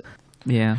In an alternate universe, this could be like a real time game, and you just sit around in your tower for 42 of those days looking for fire. well, well, you, well, you tell a joke as it, but I mean that's what I was just about to get to. Is that this is supposed to be a you know a, a game of a telling of, of a potential real event. So in reality, if you're a Firewatch person, you're basically sitting there for whatever you know 70 80 90 days and you're doing pretty much nothing i mean do you really want do you really want to have like every day of day 22 nothing happens so i mean I- don't mind that they, they picked a couple days and said like here's the events that happened during those days and the rest of the things just like nothing happened so we're just going to skip ahead it's just another the one day thing I, I kind of had a problem with is that they kind of basically picked like day one, day two, and then like the last two days. It would have been, I think, a little better if they spaced things out. They could have started what day five or day ten is the first day you meet the, the girls. Not everything had to happen right when you got there, and then jump 17 days, and then the next thing, and then jump 10 days. Space it out a little better over the time, but I don't mind that they were short because some things are short. Like, hey, I see the fire, and we're going to name the fire whatever you know, whatever you guys picked. Flapjack fire. That's what I did too. But then, what was the name of yours Flapjack fire. Me too. what was yours yours was her middle name it was The June Fire. yeah hmm. but yeah, that's short. And then we just have a little conversation and break off. That's fine. Like, I don't need a whole drawn out gameplay of that. Like, I don't mind the shortness. It just would have been better if they spaced the things instead of clumping them into little the very beginning and the very end. I just really like the stylized choice of you have a brief conversation in this one day and then cuts and yeah, it's just yeah. the next day. Because that's I- all that I like happens. that. like you have a agreed. brief conversation. That's it. The rest of the day is just Yeah. boring sitting in the, the tower watching for fires. So we don't need to have you play out that. Was there any any specific days or conversations anybody wanted to bring up? So I did want to talk about. I think pretty sure it's day nine where you wake up, and so you guys can help me out. But You get but I- woken up by the walkie-talkie going yeah, off. and they're like, A voice, right? answer the walkie-talkie. You answer immediately, and so you kind of get up, get up in a daze, and you go answer the walkie-talkie, and it's a conversation with Julia, your wife, and it's this really kind of weird, surreal conversation. You're kind of like, Like I believe like she said wake up dummy or something like that and I responded like I'm not the dummy, you're a dummy or something like that. Like a very like Oh, tired, really? like- 'Cause- yeah. That uh, I, th- I think I wrote like, oh yeah, sure, you know, dummy, because that's like a joke, uh, like the joke you would have. Like in the prologue, they mentioned that she would always say that to you, and you would always kind of say that back to her as like an insight, like a kind of like a thing between the two of you that you would call each other like for, dummy. for us, I was talking about those idiot kids we were gonna have. Oh, yeah. Oh, yeah. Um, it just kind of it was this really nice, sweet little conversation, and I think one of the things that kind of got to me about it is the the last piece. She was like, "So how about that Delilah? She's pretty nice, isn't she?" And I was like, "Whoa, Yeah, that's Deli- kind of a little." She was like, Delilah seems nice, or something like that. Like, Yeah. left it open like that. And then I don't know for you, the next day, Delilah actually brings it up. She's like, Uh, "You it was like a couple me." days later. Yeah. yeah, yeah, it was a couple, but she's like, oh yeah, it was like that time you called me in the, the, the middle of the night on the walkie-talkie and started saying weird things to me, and I, th- I just figured, I think she said something like, I figured you were drunk or something, or I didn't want to wake you up. Is what I she think Oh, yeah, she I'll wake you up. references that she's like I it's I heard you mention the name Jules and I didn't want to interrupt and just figured it would be nicer just to let you have your moment. I really liked that scene too. I thought that was a, a great part of the game. yeah. a couple other things a couple of us did i believe is we played uh, on ps4 but also with remote play how was your experience with that Yeah. So I was playing around with that. Tell us about the hot tub. Yep. The just moved recently, and there's a hot tub on the roof. So I was checking that out, seeing how that worked. It was a little bright for the the Vita, unfortunately, so it didn't work too great. need that, but it seemed need that LED screen. oh, do you have one of the newer no, Vitas? I have the old one. No, he's got the old one. Oh, okay. Oh, with the OLED screen. Yeah. Oh, okay. Um, I saw I, the better screen. I gave mine away. You're an idiot. Mine's neon green now, bitch. I, I don't care that OLED screen so much. So the controls were a little bit weird on this one in that the back touch, the almost the entire back touch was R3, Hmm. Um, so you turn on and off your flashlight with the back touch, and then. Um, so what was R two and L two? R two and L two were the bottom right and left corners of the touchscreen, and then hmm. most of the touchscreen was the touch from the PS4 controller. So it's like okay. the, the main uh, what did that even do? Yeah, The I have no trackpad- idea what they did. the the trackpad ish. yeah, it's it was basically like this the list of articles and things that you had Oh, okay, had that's right. Uh, been keeping track of or something like that. Yeah, yeah. You could bring up the stuff you had Yeah. collected and reread what Polly was saying when he just said like I grabbed all the stuff and then figured I'd read it later. That's how you would do that. Hmm. I constantly struggled with the controls in this game, specifically putting up the map, zooming in on the map, putting down. Yeah, that's what I was too. saying earlier. don't know That I thought it was just clunky the way that you have the map and then you'd have to move. You use the right stick to move your view to parts of. right, but like Yeah, but I would yeah, also I- not press the right button to zoom into the map every single time. I would pull up the radio instead of look at the map. But that's just other games making me think of zoom as one button. I totally agree with you guys, and it's funny because that's the one thought that I had both this and the next game that we're going to record. I'm sure will be out the next week. Uh, the lovers is that it feels like both of them are like these super clunky ways to make you. I don't know exactly. Like one of the things that I didn't like in particular was responding to the walkie-talkie, and I didn't like. I, I first didn't like it on the Vita, and then I realized I didn't like it on the PS4 controller either. In that you have to like hold down R2, which is a which is your thumb, and then you have to use the D-pad. So I'm both touching the screen and using the D-pad at the same time, which is really awkward. awkward. What? Oh, what? Wait, the walkie-talkie. You? You hold L two to bring up the walkie-talkie. and then- L2. And then you And then press R2 R2, multiple to times move- to change between options. Yeah. I, I never like do the that at all. What? I They tell you always that use from Oh, the yeah, beginning. I didn't even know you could use the D-pad. I didn't either. They tell you from the beginning, like, I like- L two, I- bring up I- your walkie-talkie. just tap R2 R2 to changes- switch between options. Well, that would have been I way like the better. D-pad better. Oh wow! That's the Well, thing. But you didn't what use did you it, do? did you? The Use the D-pad to. Yeah, did you use But you used L two to bring Yeah. up the walkie-talkie. Yeah. Really? And then So- but on the Vita, you're He touching the R2. screen. I'm sorry, L2. I thought that was great. Touch That was really L2 to, to bring up the conversation, and then t- Yeah, use the know you could do D-pad to pick. So you were yeah okay. Yeah, that's interesting. I, it just seemed like the natural thing to do. I didn't even realize oh, there was another way to oh, do it. how so. do you do that though? Because you hold go L, and then you have to use your other. and then let go. So L2 is on the screen, Oh, and then you use your thumb for the D-pad. and then like your f- hold on. yeah, but show us. Oh, hold on. Sorry, bear with us, audience. We're Yeah, we we're need gonna to get a this visual DS4. gag out of the way. Yeah. He's Yeah. stepping into his bedroom. Yeah, Here I he had comes. no idea that you could do that. get yeah, get on the mic there. He's holding the So PlayStation I'm Vita. holding it, Okay. He's and holding it in front of him. L2 is the bottom corner of the screen here, and so then to the touch the bottom left of D-pad, I'm like thumb. doing this thing, and I was He's like, using his index finger to reach above felt it. It nasty. looks very awkward. Yeah. So otherwise, you would have just had your thumb for the One bottom corner, and then the thumb on the your right. Thumb in the other corner. yeah, I wish I'd known that existed. Wow. which I still thought was clunky. Like I, I was wondering, like why, uh, like the whole time, I'm like, why do I have to hold L two to keep the walkie-talkie up, and then tap R two to move? Like, why can't I just, you know, like use something else to move through the the the selections, or why do I have to like keep holding the L two? Like, That's that's like the Uh, one control I liked in this game because Really? I, yeah I thought it was great because like you could just focus on those two to talk and you could still do everything else but at I the just, same time. it just felt like I don't need to hold these. I don't Completely need this agreed. many Yeah, buttons. because you could still continue to hike, and then while just holding yeah, up you the could hike or you could walk- Yeah, I don't know. I read just stuff like, or do uh, whatever you look at Yeah, the map, maybe, all that maybe. stuff. I mean, it makes sense when I think about. It could be repelling, and Can you do? it? Can you talk while you're repelling? I know you could talk while you're. Um, Yeah. You're climbing. It doesn't even interrupt. But I didn't know if you could No, do it while yeah, you're, you can while you're repel. Repelling. I just never got to that situation. I had to carry well because I was carrying books back from the end of the island, so I did the hel- was holding books while I was climbing. All of a sudden, the book would disappear and then reappear again. I was like, ah. Uh, this game. What's next? Just about everything. All, all that's left is, uh, I believe you had some uh, insight, more insight about Campo Santo, makers of the game. so I just wanted to talk about them because I looked at their. Well, one they ha- they're like a small studio out of this is their debut game. out of San Francisco, and just want to talk about the the people that makes up, make up their team because a lot of their their people have worked on things that kind of when you think about like what they've worked on, you're like, oh, that totally makes sense for this type of game. Jake Jake Rodkin and Sean Vanaman, they worked on Walking Dead. The Yeah, game, Telltale guys, yeah. So like all this thing about choices, and then kind of you know here's these choices and choices then that pseudo choices. Yes, exactly. It gets the like the pseudo choices where you have the different. Um, it affects how the game you think the game's play, but ultimately there's one ending that it all converges on. Well, that's true, but I think they've also kind of evolved their careers in the fact that, like, every dialogue doesn't need a response. You can just kind of stop responding whenever you want, and I think that that's kind of one of the ways that this game kind of pushes the industry Well, forward. I think that's the same in Walking Dead, though, right? You don't have to respond. I think there was times where weren't you saying, Will, where I like guess you're right. Yeah. Yeah.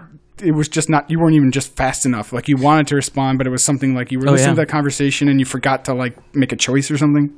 Oh yeah, because you know there's four choices and just the amount of time it took to like read, and then I was playing with other people at the time. Like just to read them aloud was enough time to get caught off guard. Yeah. So. Yeah, so I mean, I think that existed, and, and but it's just interesting how like those you're two right. like you could see that that like what they brought from having worked on The Walking Dead into you know Campo Santo and then into Firewatch. So who else makes up? Uh, the so studio? next one would be Nels Anderson. Uh, so he worked on Mark of the Ninja. Ninja. The, the Oh, ninja. okay. Yeah, I slurred that. We talked about Olly Moss briefly. Yeah. Will Armstrong worked on Bioshock 2, Minerva's Den, and Yeah. also The Bureau. He's the guy from the stretchy arms, right? Oh, jeez. Yes. yes. that Armstrong. Both him and Olly Moss uh, had worked for LucasArts, Lucasfilm previously. There's Jane, don't know how to pronounce her last name, NG. Um, she's worked on things like Spore, The Godfather, Brutal Legend. That's a very diverse. Is she an portfolio. animator by chance?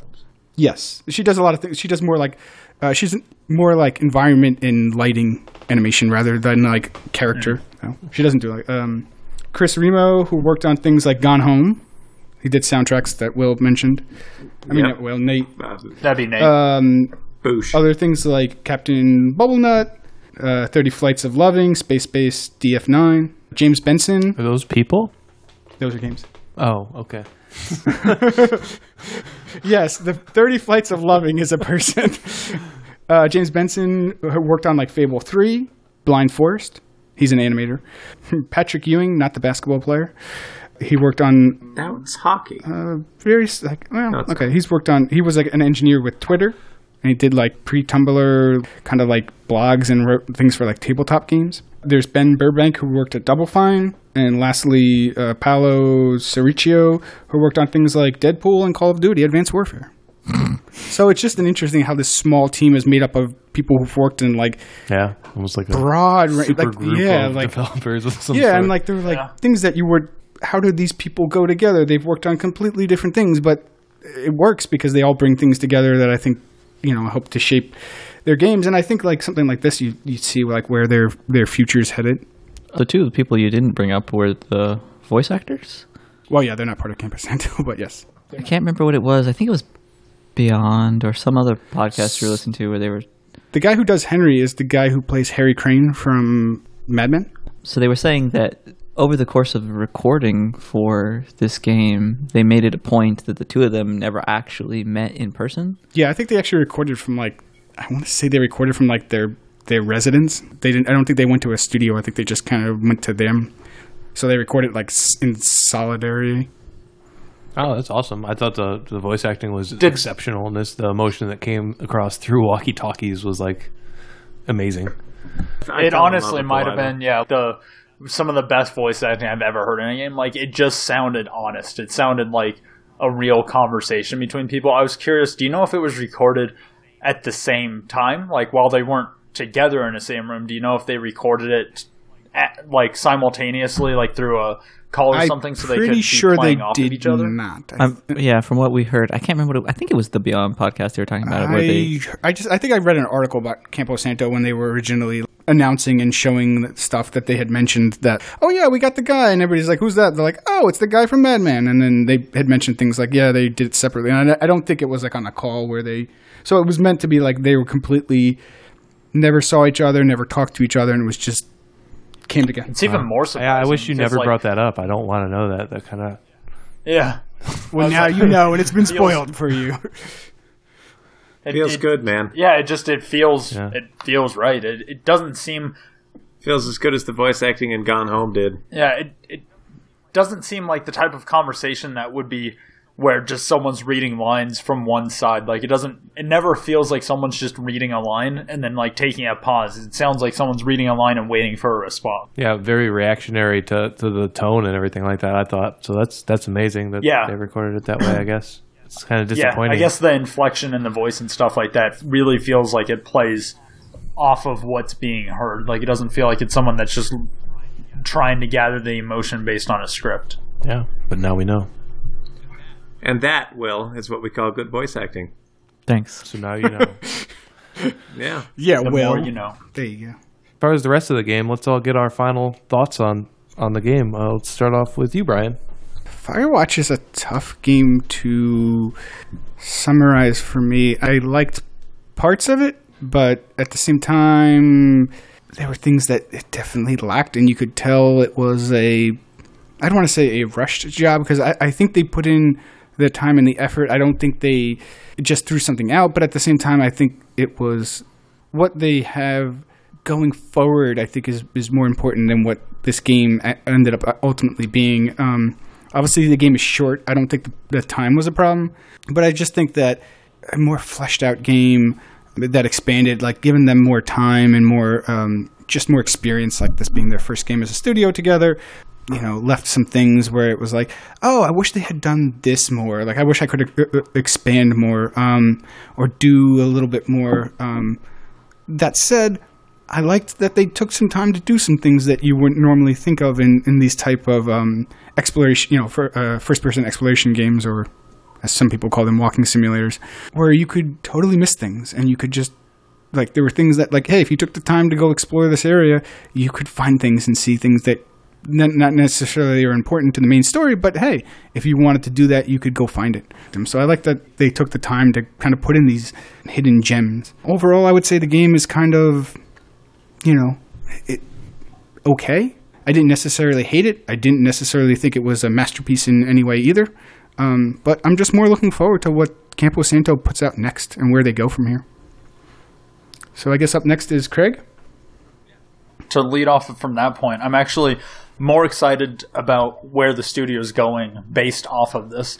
It feels like a great starting point for getting their legs under them of how to tell a story within this kind of format and looking at where they could go with this and kind of building the story around a more cohesive nature from start to finish where it doesn't kind of necessarily have a little bit of a jerk towards the middle of it of trying to go in a slightly different direction or in an entirely different direction that I think will benefit from more experience, more time, and just kind of being together and, and playing with the formats for a period. But overall, for the type of game that it is and for being like four hours, I think everyone, I think it's one that you should experience. While there might be obviously some points and some downfalls that we talked about throughout the podcast, I think overall it still is a good game and it's gorgeous. It's uh, the story's interesting to get through, and whether you do end up enjoying it or not, uh, I think it's still worthy investment of your time to to see where it goes, and then also see kind of where the studio starts now and, and what they might be making for the next couple of years. I thought this game was pretty good. Seven out of ten. What do you think, Will? This this game felt a lot like Gone Home to me.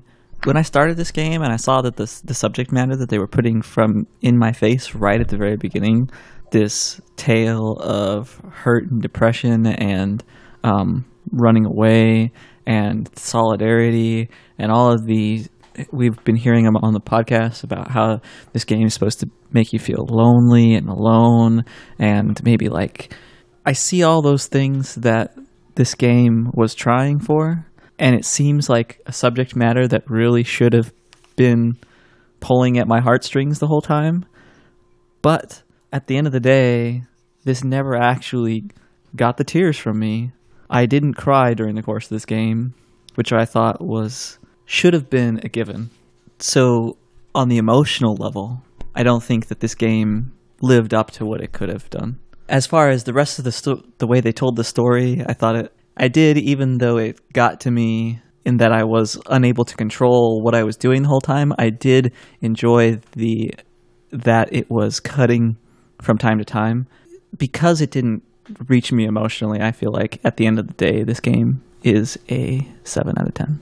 Finally for me to finish it off i really enjoyed this game. I totally can hear the comparisons to other interactive fiction walking simulator whatever you want to call it these style games where it's not heavily action oriented. However i like this game as one of my favorites in the in the genre. Like uh home gone home is probably my favorite one but um there's many others that aren't brought up as often like dear esther. I love that game and stanley parable and just tons of games. And i thought this game um, it kind of bothers me that it's compared to the other one so much because I thought this game changed the mold for it a little bit. Like it presents the story in such a different way, and it changes its own story, and it's it's almost like for me, this game wasn't so focused on the plot. It was more like they changed the plot multiple times to show how these characters would react to it. And the, the main focus of this game to me was the characters, the flawed characters that they had, and the fact these decisions that you were making weren't really decisions. It was just like dialogue options. But no matter what you did, these characters are going to do the same thing.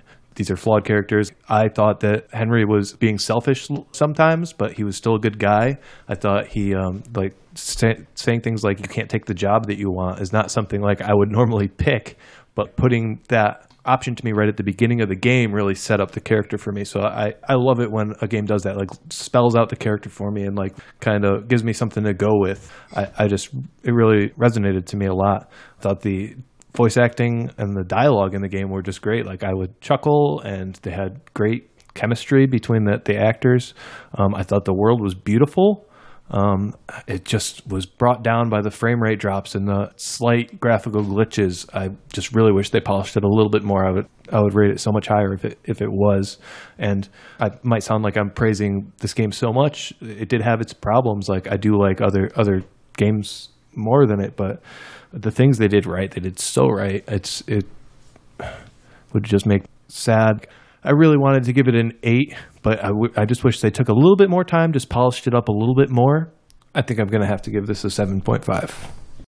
This brings us to the end of another awesome episode of the Emotive Pixels podcast. If you want more from us, you can find us on iTunes and at our webpage, www.emotivepixelspodcast.com. You can also like us on Facebook at facebook.com slash emotivepixels or follow us on Twitter at emotivepixels. And as always, keep, on playing.